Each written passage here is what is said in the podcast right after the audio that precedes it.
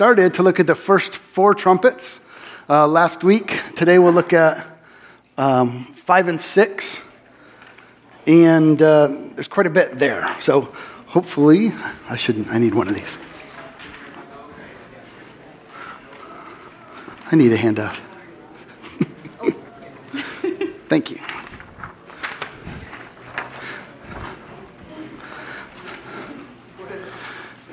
All right. All right. Well, let's turn, if you will, in your Bibles to Revelation chapter 8. I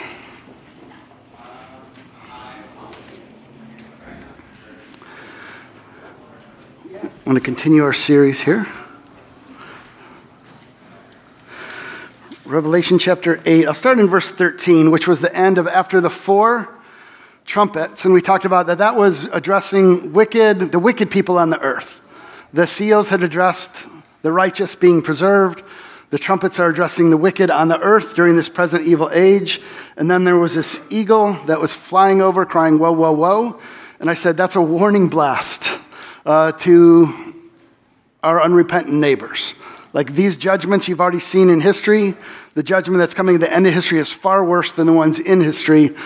Today is the day of salvation. Repent and believe. This is the message that we have to share, part of the message that we have to share with the world.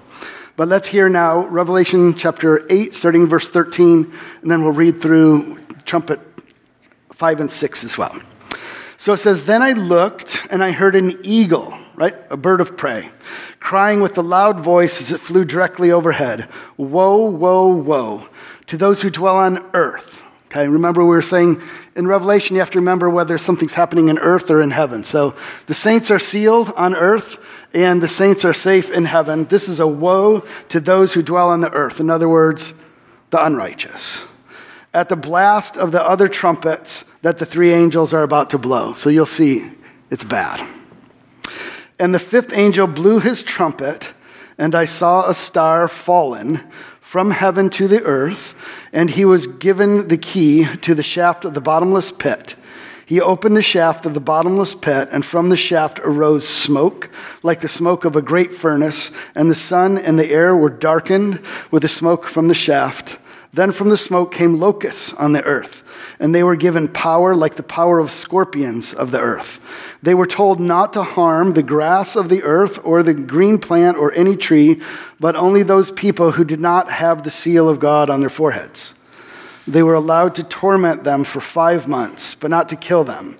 And their torment was like the torment of a scorpion when it stings someone. And in those days, people will seek death and will not find it. They will long to die, but death will flee from them. In appearance, the locusts were like horses, prepared for battle. On their heads were what looked like crowns of gold. Their faces were like human faces, their hair like woman's hair, and their teeth like lion's teeth. They had breastplates like the breastplates of iron, and the noise of their wings was like the noise of many chariots with horses rushing into battle. They have tails that sting like scorpions, and their power to hurt people for five months is in their tails. They have as a king over them an angel of the bottomless pit. His name in Hebrew is Abaddon, and in Greek is called Apollyon. The first woe has passed. Behold, two woes are still to come. Then I heard the sixth angel blow his trump, blew his trumpet, and I heard a voice from the four horns of the golden altar before God, saying to the sixth angel who had the trumpet, Release the four angels who are bound at the great river Euphrates. So the four angels who had been prepared for the hour, the day, the month, and the year were released to kill a third of mankind. The number of mounted troops was twice 10,000 times 10,000. I heard their number. And this is how I saw the horses in my vision, and those who rode them. They were uh, they wore breastplates the color of fire and of sapphire and of sulfur, and the heads of the horses were like lions' heads, and the fire and the smoke and the sulfur came out of their mouths. By these three plagues, uh, by these three plagues, a third of mankind was killed by the fire and smoke and sulfur coming out of their mouths. For the power of the horses is in their mouths and in their tails, for their tails are like serpents with heads, and by means of them their wound The rest of mankind who were not killed by these plagues did not repent of the works of their hands, nor give up worshiping demons and idols of gold and silver and bronze and stone and wood, which cannot see or hear or walk, nor did they repent of their num- of their murders or their sorcery or their sexual immorality of their thefts. So far, the reading of God's word. Let's stop there. So that's pretty intense. And if that's the first thing you read in Scripture, I would suggest let's get you another reading plan. Uh, let's start somewhere else. So, the first four uh, trumpets, as we said, are talking about the judgments here on earth. But then we get this. And we want to recognize that throughout history, I said that we should have our theology or of eschatology, our understanding of the end times worked out before we even get to Revelation. We know enough from Scripture to know those things already. So, uh, Revelation's just giving us an audio visual picture of it that's just remarkable. But here we're, we're really getting some opposition research. The Lord is telling us here's how the enemy works. This is what he does. We can learn a bit about Satan and about his deplorable methods and about his ideas and what he's doing. And so we have these eagles that are crying, Woe, woe, woe, to those who dwell on the earth. And so the theme of the trumpets as we remember, Dr. Godfrey gave us a cycle of seven different uh, cycles. The theme of the trumpets is that the suffering of the wicked during this age is worse than the suffering of the saints in this age. And so that's why we highlighted throughout the entire seals series, the seven seals, it was a third of this, a third of, I'm sorry, a fourth of this, a fourth of this, a fourth of this. And here it's a third of this, right? There's more. There's more suffering for the wicked in this age than there is for the righteous. Part of that is just because there's more of them. So when death or a plague comes, it affects them more because there's more of them. But we also find out um, it has other implications too. But we want to look at these things as we see them. First, is the seventh trumpet is a locust serpent army. and you know, what is this? And it says, first, I saw a star fallen from heaven. This couldn't be more important because people mess this up. He didn't say, I saw a star fall, or I saw a star falling. In the Greek, the tense of the verb is really important. It had already fallen. And we're going to conclude with when did that fall? Because it couldn't be more important to understanding what's going on. But note, he says, I saw a star fallen. Great nuance. For those of you who know a little bit about Greek, right, it's a perfect tense verb um, that's got present significance from something that happened in the past. Something happened in the past that has ongoing significance, like the resurrection of our Lord and Savior Jesus Christ. And so John is not saying that he saw it fall, but noting that it had already fallen and that past action has ongoing significance. That's going to make a huge difference for how we understand this passage. So just keep that in the back of your head for right now. And then someone was given the keys to the shaft of a bottomless pit. And this is sometimes called the abyss. And I told you before that when we want to understand Revelation, the best thing we can do is to have our Old Testament with us, not necessarily today's newspaper. So whenever we're talking about the abyss or a bottomless pit in Scripture, in the Old Testament, um, for instance, in Job, the abyss is the place of the cosmic sea dragon, which represents Satan. It symbolizes evil forces in the Psalms. It's synonymous for Hades in Ezekiel and Jonah. It's the realm of suffering and death in Exodus. The chaos over the waters uh, is always talking about of, of, the, uh, the abyss. The abyss was the place to which the demons uh, in the Gerasenes, um, when, when Jesus was casting de- uh, demons out of pigs, they wanted to go into the abyss. That was home to them, right? They're demons. They're demonic. They want to go home. In other words, there's nothing beautiful, there's nothing lovely, there's nothing holy, there's nothing good, there's nothing true. The image that you should have from all of Scripture about the abyss and from Revelation is that it's a place of evil and darkness and bad things. And so we want to notice well, what comes forth from it, right? What comes out of it? So we want to ask what happens in the vision. From the bottomless pit arises smoke and darkness, and the sun uh, that darkens the sun. The smoke came uh, and locusts come upon the earth, and they do not harm grass or any green plant or any tree.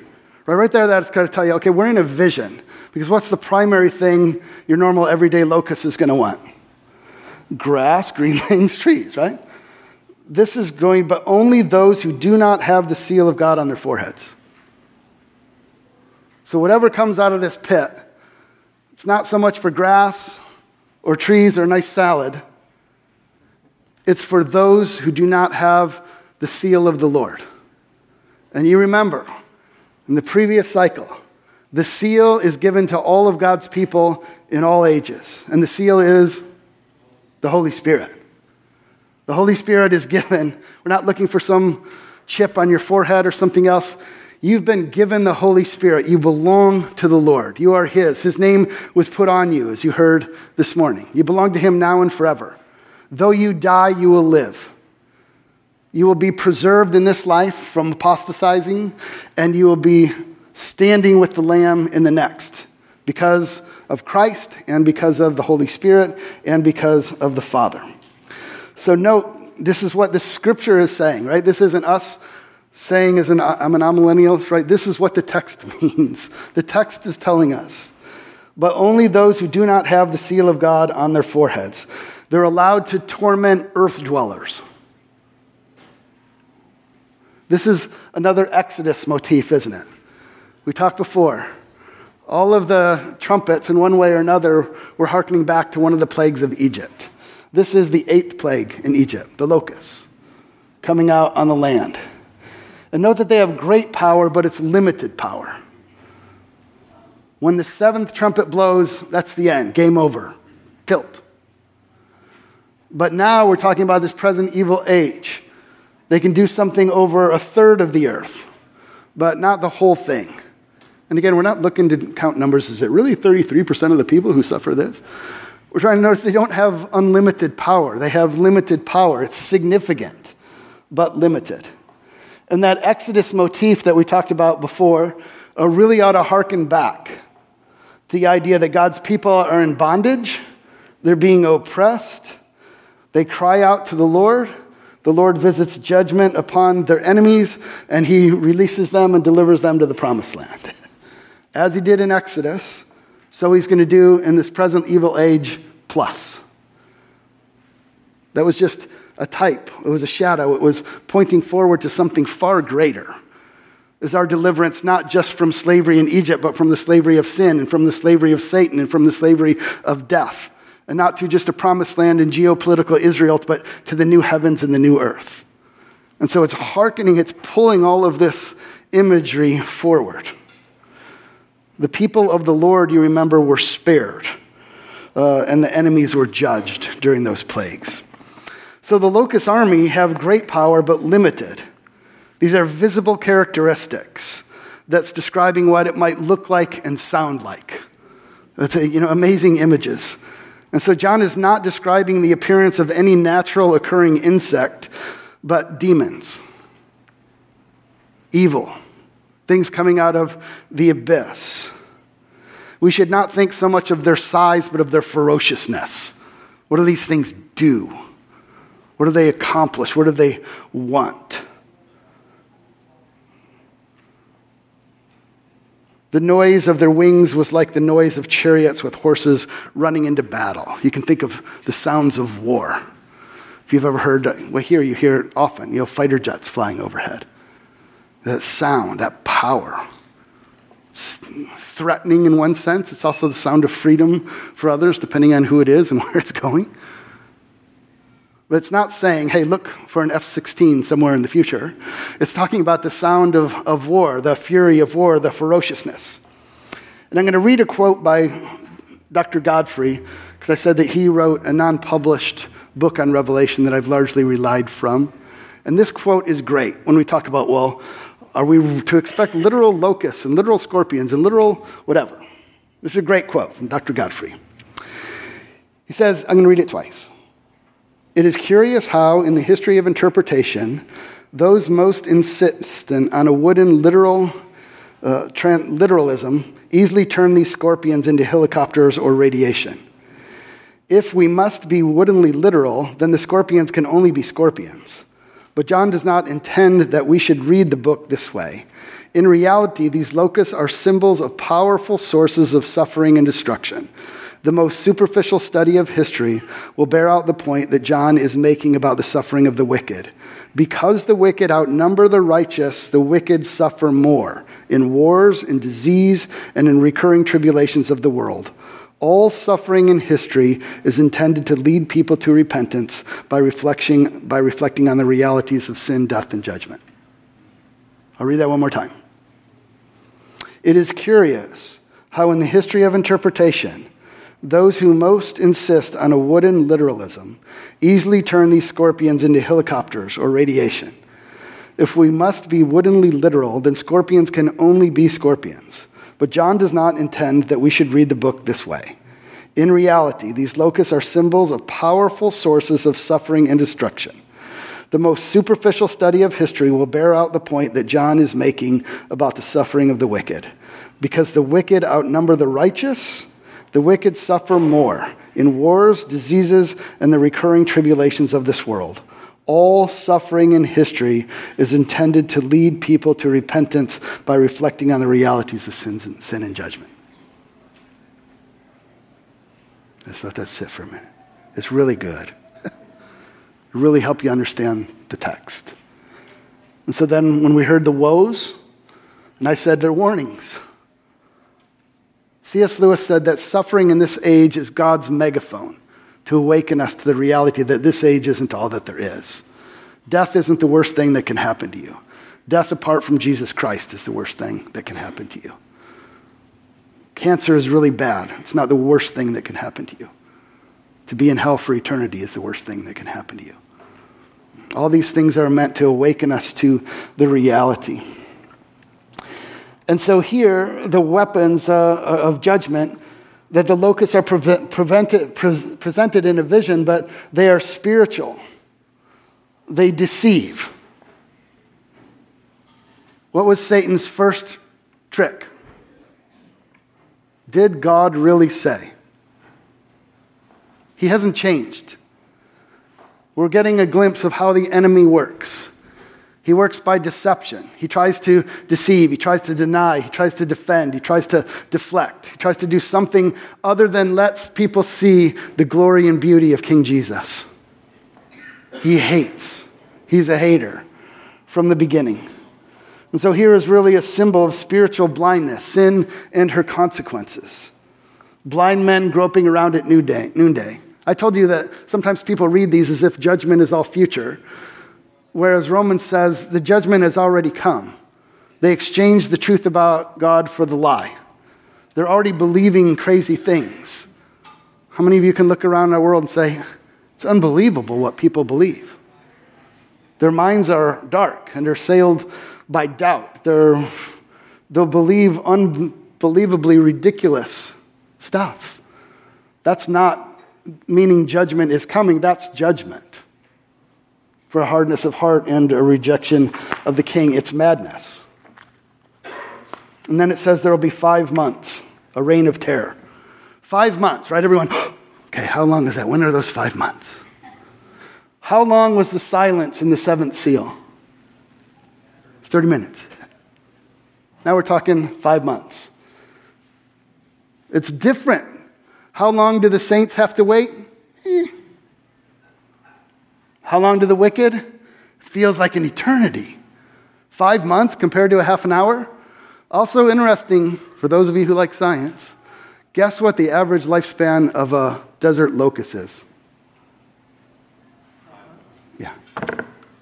So would it make sense to someone in the first century? Oh, the, the lifespan of the locust. It's a relatively long time for these judgments and suffering when compared to the half hour of anticipation for the saints. It's a great plague. And this locust army have a king. They have a leader, they have a ruler. He has a king over the bottomless pit, over the abyss. In Hebrew, his name is Abaddon. In Greek, his name is Apollyon, which means destroyer. if you don't get anything else out of this, This, I think, should have been intuitive to me, but I'd never really put it in these terms. Satan attacks his own people. How much of a hater is Satan? He doesn't love anyone, he doesn't like anyone. At the end of the day, when he conquers, it's not like they're sitting around a fire pit high fiving one another. Woohoo, we got him.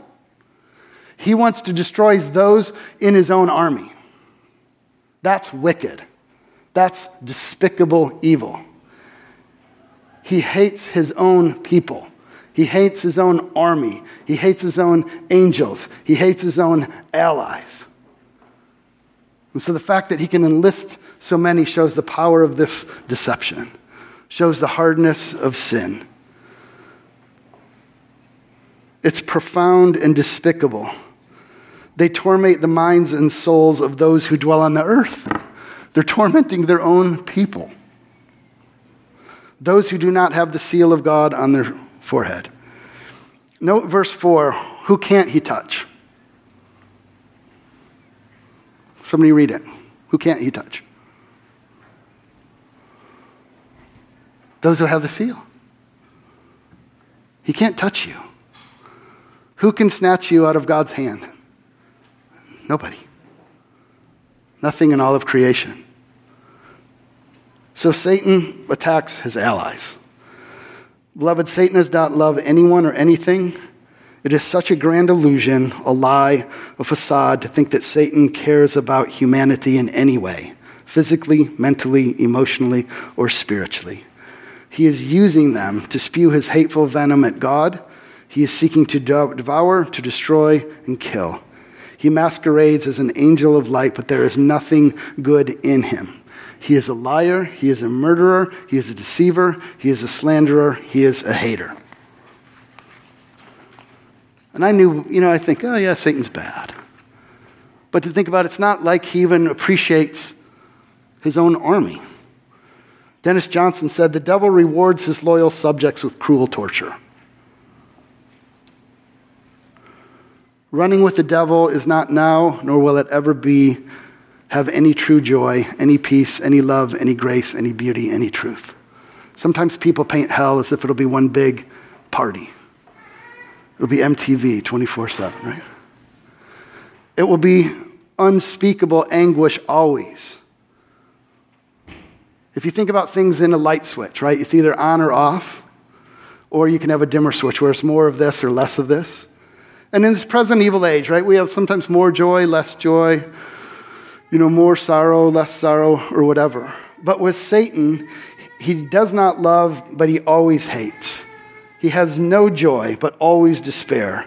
No truth, but always lies. No beauty, but always ugliness. No peace, but always condemnation. No life, always death. No light, always darkness. And in Revelation, it's trying to make this so clear. So when these carrion birds fly over and say, Woe to you who dwell on the earth, repent and believe.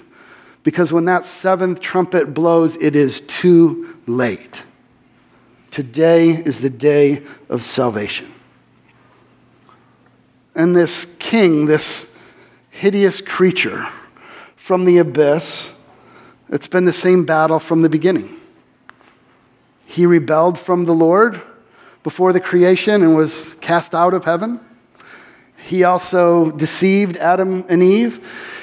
And note that he didn't kill Adam and Eve, he convinced them to commit suicide, basically. If you eat of this tree, you will die. Did God really say that? God didn't say that. Go ahead and do it. He didn't kill them, he convinced them to do it. He convinced Cain to kill Abel. This is what he does. He's a deceiver, he's a liar, he's a hater, he is wicked. And so the battle between the seed of the woman and the seed of the serpent rages until the king returns. The next thing we want to look at is trumpet six, the horse serpent army. The sixth trumpet is the second woe the second warning blast to humanity. And it really is talking about death. And death is really the 10th plague in Exodus, isn't it? The final one. Where who was spared? Those who had the blood. Who was not? Firstborn of those who didn't. So again, note that it's a limited judgment, but it's pointing forward to a total judgment. Here, it's over a third of all of humanity.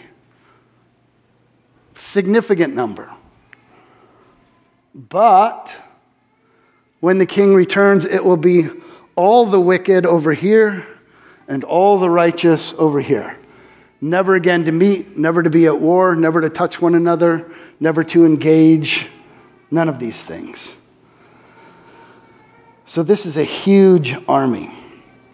Twice 10,000 times 10,000. He says he heard a number. How many are the saints in heaven? A multitude that can't be counted, it said when we looked at the seventh seal. This is saying, gosh, twice 10,000 times 10,000, that's a huge army. Yes, but the saints of the Lord can't even be counted. There's so many. Trying to compare and contrast the greatness. And note there seems to be a heightening here. Horses and not locusts. They now kill, don't just torture. Their tails are like serpents, not just scorpions. Their heads are like horses uh, uh, and lions' heads now. And the key of this to what we're saying is it says, out of their mouth. They're doing something, right? It's not talking about literal horse serpents. you know, these weird looking creatures that are going to run around the earth. What comes out of their mouth? Lies, deception, hatred, evil, evil speaking. Out of the mouth comes what's in the heart. It's revealing who they are. It's showing them forth to be evil and wicked. They are not the Lord's. They are immaterial beings who do not kill with a physical sword, but through their evil, vile, hateful deception, they convince us to destroy ourselves and one another through our sinning. And we do. We can see that every day. And note how chilling it is that in the midst of all this, those not killed do not repent. They don't turn from their deceitfulness and from their hard heartedness, from their idolatry and their murderers. In other words, they don't turn from violating the first table of the law, worshiping God, and they don't turn from their hating their neighbor, loving their neighbor. It's a complete loss. It's a complete death that they're engaged in. And note that this is the opposite of the life giving Great Commission go and make disciples. Go and destroy your own people. Can you imagine Jesus' great commission? Hey, go and destroy all the Christians. Incomprehensible. And so Revelation is drawing a contrast between the Lord and Satan. And it's going to become even more pronounced as we go through Revelation. But the picture here is great. The great destruction, the Antichrist. The Antichrist mimics Christ. He masquerades as an angel of light, but everything about him is a lie. He's Antichrist in everything. There's no way in which Satan is pro Christ. I'm like 10% for him and 90% hate him. No, he's Antichrist. And the Antichrists that are already in the world, that John said, you're not waiting for that great Antichrist. The Antichrist is already amongst us. Anything in our culture, anything in our society, anything that creeps into the churches that's contrary to the message of the gospel of Jesus Christ or to the word of God is Antichrist. You're either for me or against me, Jesus said. There's no neutral ground. The stakes couldn't be higher. Does that make sense? All right. So then, note again, as we said, things come out of their mouth. There's this little thing about the lion lamb army The lion lamb army, we've already seen in the seals, uh, in the seventh seal, is that they're sealed by God. They're protected and preserved. They are a kingdom. They're preserved from falling away in this life, and they are able to stand in the next. Beloved, you will not fall away because you're so awesome. Do I believe that? I believe most of you are pretty awesome. You won't fall away because Jesus died for you, and because Jesus lived for you, and because Jesus is interceding at the right hand of the Father for you, and because the Holy Spirit has been given to you as a seal and a surety and a guarantee that nothing will separate you from the love of God. You will not fall away.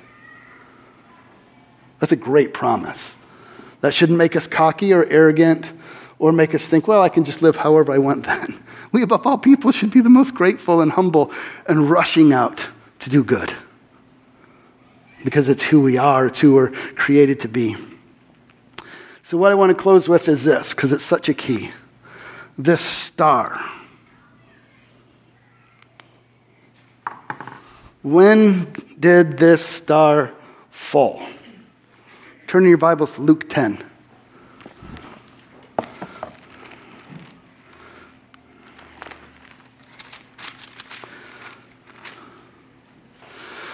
So remember, John said, I saw a star fallen.